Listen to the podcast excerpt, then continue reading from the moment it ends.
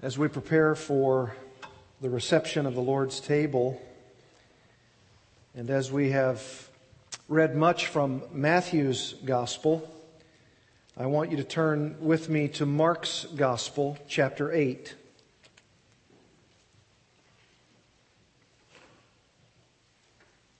In this postmodern world in which we live, multitudes of people say that, especially as it relates to the gospel of Jesus Christ, that the words that we are about to read from the Gospel of Mark are obscure, unclear, ambiguous. If you read anything about literary theory today, you know that the oft repeated phrase, the reader response theory, says that the meaning of the text is what the reader himself interprets from the text and could be, in fact, anything he interprets because what it means is what he receives it to mean, not what the author originally intended. And so, because we live in this postmodern world, we are reminded again and again and again of the need for clarity.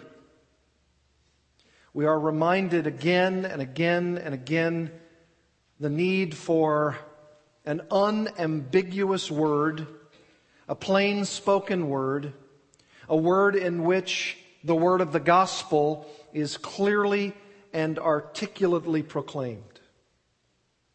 When Jesus was teaching his disciples throughout Mark's gospel, it seemed to them as though they were the original postmoderns. They didn't understand. It seemed unclear. It appeared ambiguous. They did not know what Jesus meant by what he said. And so, in the middle part of Mark's gospel, Jesus, knowing their hearts, knowing that they were dull of hearing, decided that he would be clear and plain and unambiguous. And this is what he said in Mark 8 and in almost every chapter beyond it until the end of Mark's gospel. Listen to what he says in Mark chapter 8, beginning in verse 27. And Jesus went on with his disciples to the villages of Caesarea Philippi. And on the way, he asked his disciples, Who do people say that I am? And they told him, John the Baptist. And others say Elijah, and others one of the prophets. And he asked them, But who do you say that I am?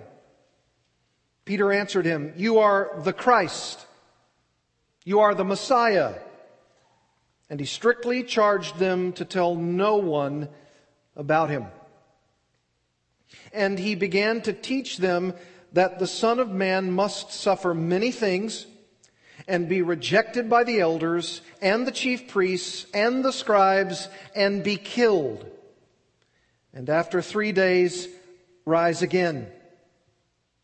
And he said this plainly.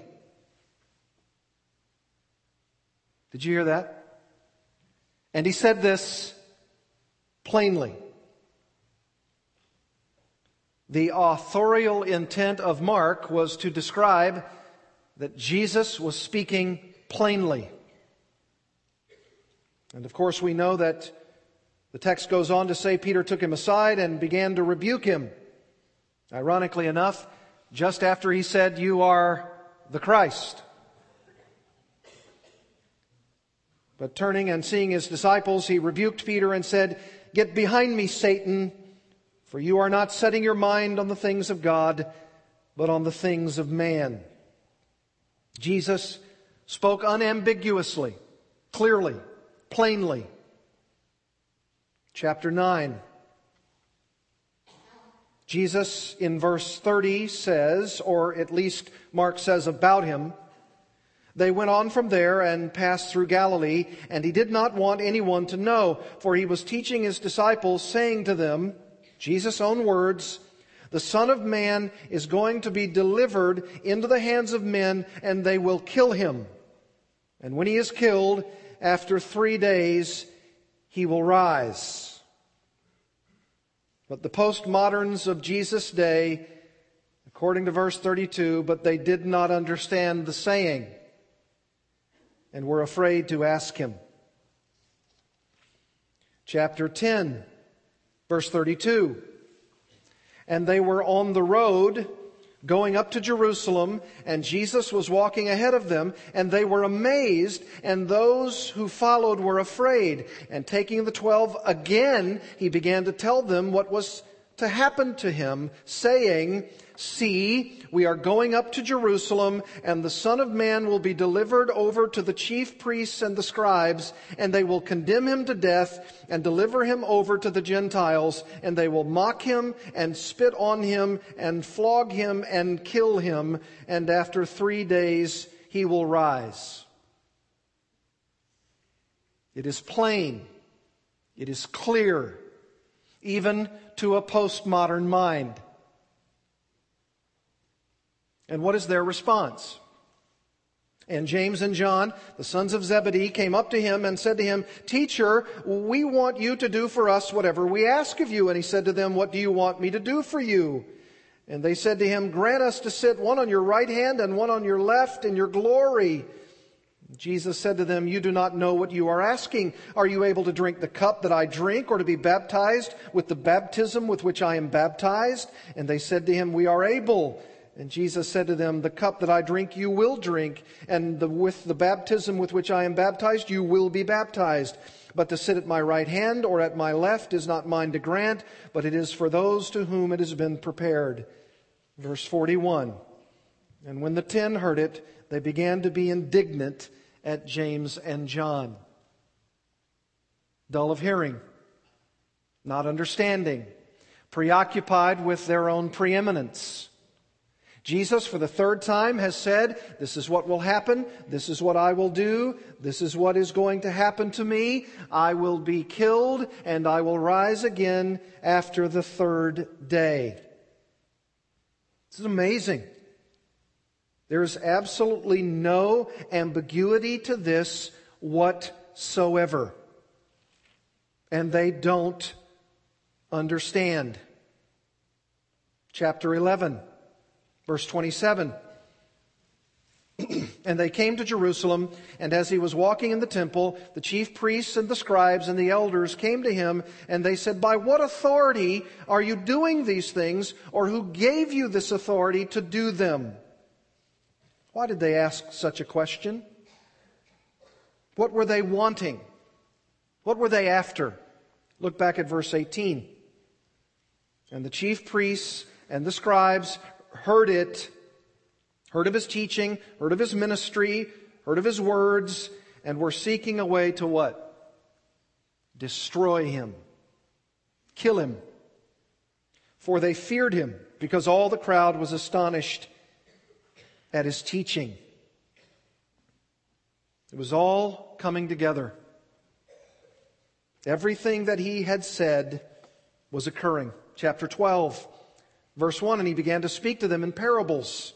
A man planted a vineyard and put a fence around it, and dug a pit for the winepress, and built a tower, and leased it to tenants, and went into another country. When the season came, he sent a servant to the tenants to get from them some of the fruit of the vineyard. And they took him and beat him and sent him away empty handed. Again he sent to them another servant, and they struck him on the head and treated him shamefully. And he sent another, and him they killed. And so with many others, some they beat and some they killed.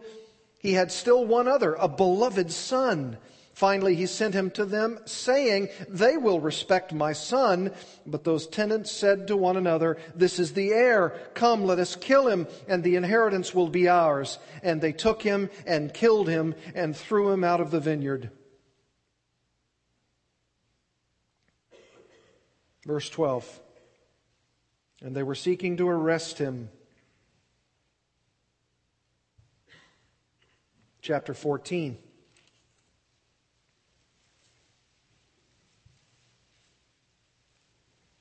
Verse 17. And when it was evening, he came with the twelve. And as they were reclining at table and eating, Jesus said, Truly I say to you, one of you will betray me.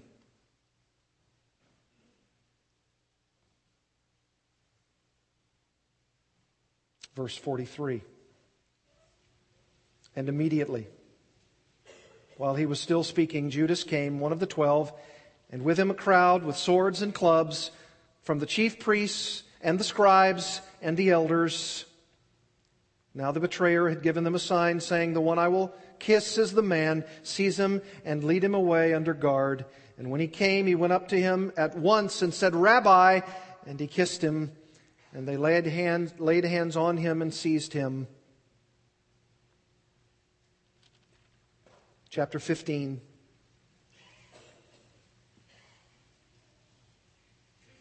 Verse 24. And they crucified him. And they crucified him.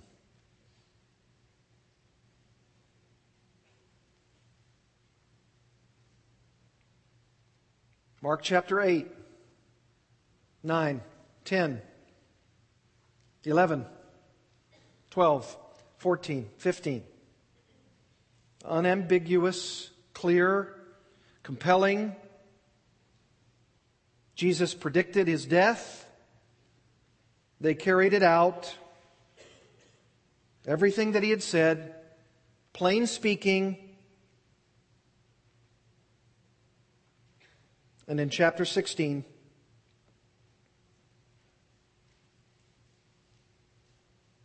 verse 6,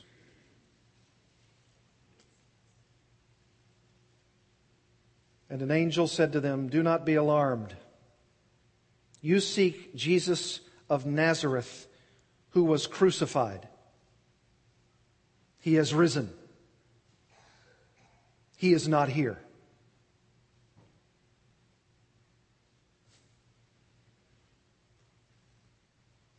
the clear and compelling message of the Gospel of Matthew, to which we have read so much, and from the Gospel of Mark,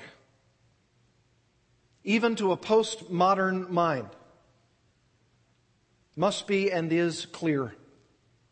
There is no way around it. The Word of God speaks plainly to the matter of the death of Jesus Christ he is crucified. And yet, he is risen. He is not in that tomb. What do you do with the plain speaking of and about Jesus Christ? Are you postmodern? Do you believe that all of these passages are only what you make of them? Is the reader response of your heart, I don't understand? I'm still pursuing my own preeminence. I don't get it. It's not clear. There's ambiguity here. It's not plain to me. Jesus says otherwise. And do you believe? Do you believe that Jesus Christ is the God man? This is the gospel. This is the good news that Jesus is who he said he is. And believing in him, you might have life in his name. If indeed the middle and throughout the rest of the Gospel of Mark is a plain spoken declarative that Jesus Christ went to Jerusalem. He went to that cross. He went to that grave. And yet he was raised up from it. Then no postmodern mind can get around the fact that Jesus Christ is alive. And if he is alive, and he is, what's your response, postmodern man? Well, if I were you, I would do just as Jesus has commanded. And what has he commanded? Mark chapter 1 The time is fulfilled, and the kingdom of God is at hand. Repent and believe in the gospel. Repent. Turn from your sin and believe in the gospel that Jesus has so clearly proclaimed. You say, I am a believer. Then I invite you with me, all believers who have repented and believed in the gospel, to celebrate with us this, his table. Let's bow together.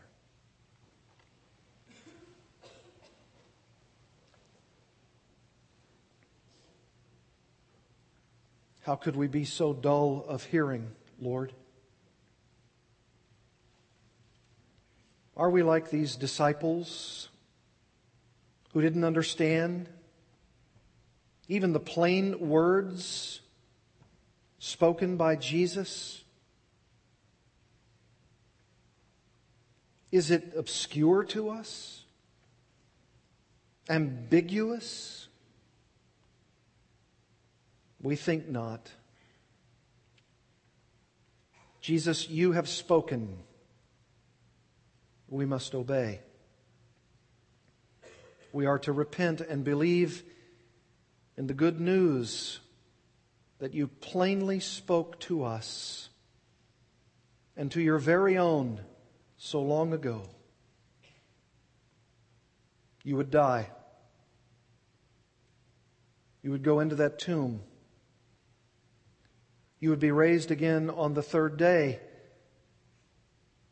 And so did the angel say to our hearts, just like theirs Whom do you seek? This Jesus of Nazareth, he is not here. He is risen. We serve you because we seek you, the risen Christ. In your name do we pray.